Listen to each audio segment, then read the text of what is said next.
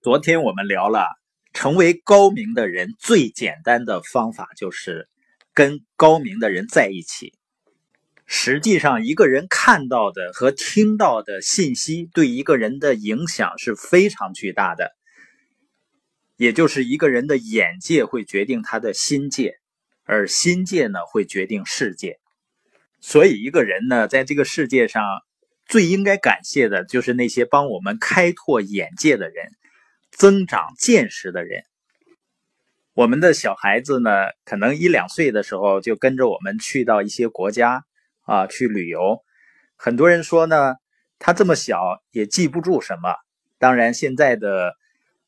照相啊，很方便了；摄像很方便了，能留下一些影像。但是我说的最重要的就是，他的心界一定会不一样的。心界决定了世界。曾国藩的高明呢，就是一种战略的视野，一种远见。比尔盖茨呢，在解释微软成功的因素的时候，曾经这样说。我想最重要的因素还是我们的远见和高度的洞察力。我从来都是带着望远镜来看这个世界的。在二十世纪八十年代的时期呢，微软呢并不为人所知。当时呢有四大软件公司，这几家公司呢看起来都差不多，但是呢，当时比尔盖茨就知道。另外三家公司不像微软这样具有长远眼光，并且能够以全球化的眼光来思考。他说呢，微软是一家有远见卓识的公司。杰克韦尔奇呢，同样把远见视为领导力的关键部分。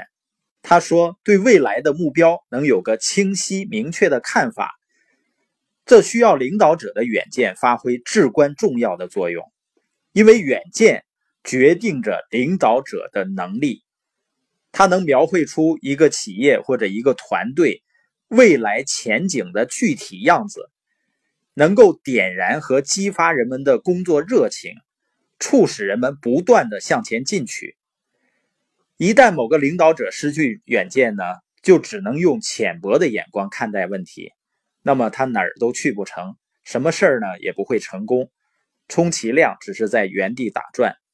关于眼光的重要性呢，胡雪岩也说过一段话，他说做生意最要紧的是眼光，就是你有一个府的眼光，你就能做一个府的生意；你有一个省的眼光呢，你就做一个省的生意；你要有天下的眼光，就能做天下的生意。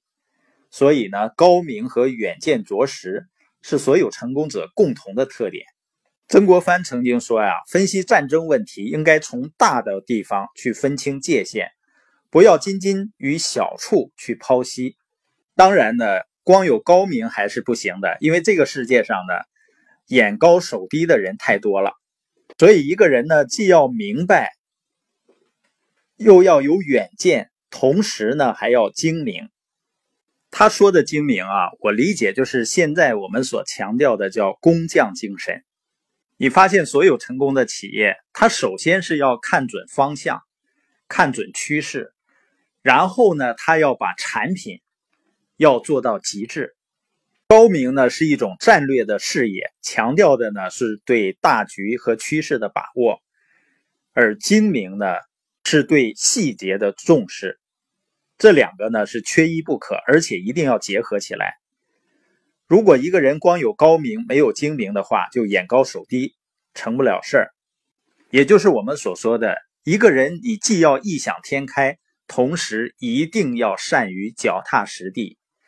但是一个人呢，光有精明没有高明，没有大局观，也很难成大事。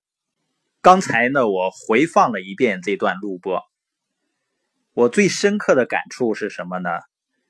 也就是说，一个人的远见、眼光是至关重要的。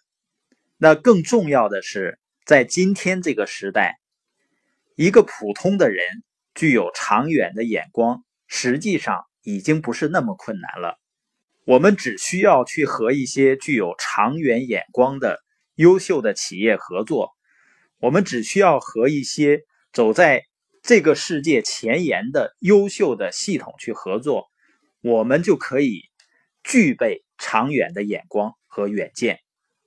因为我相信这种积极的语言和积极的思想对人的影响的力量，我相信所见所闻的力量。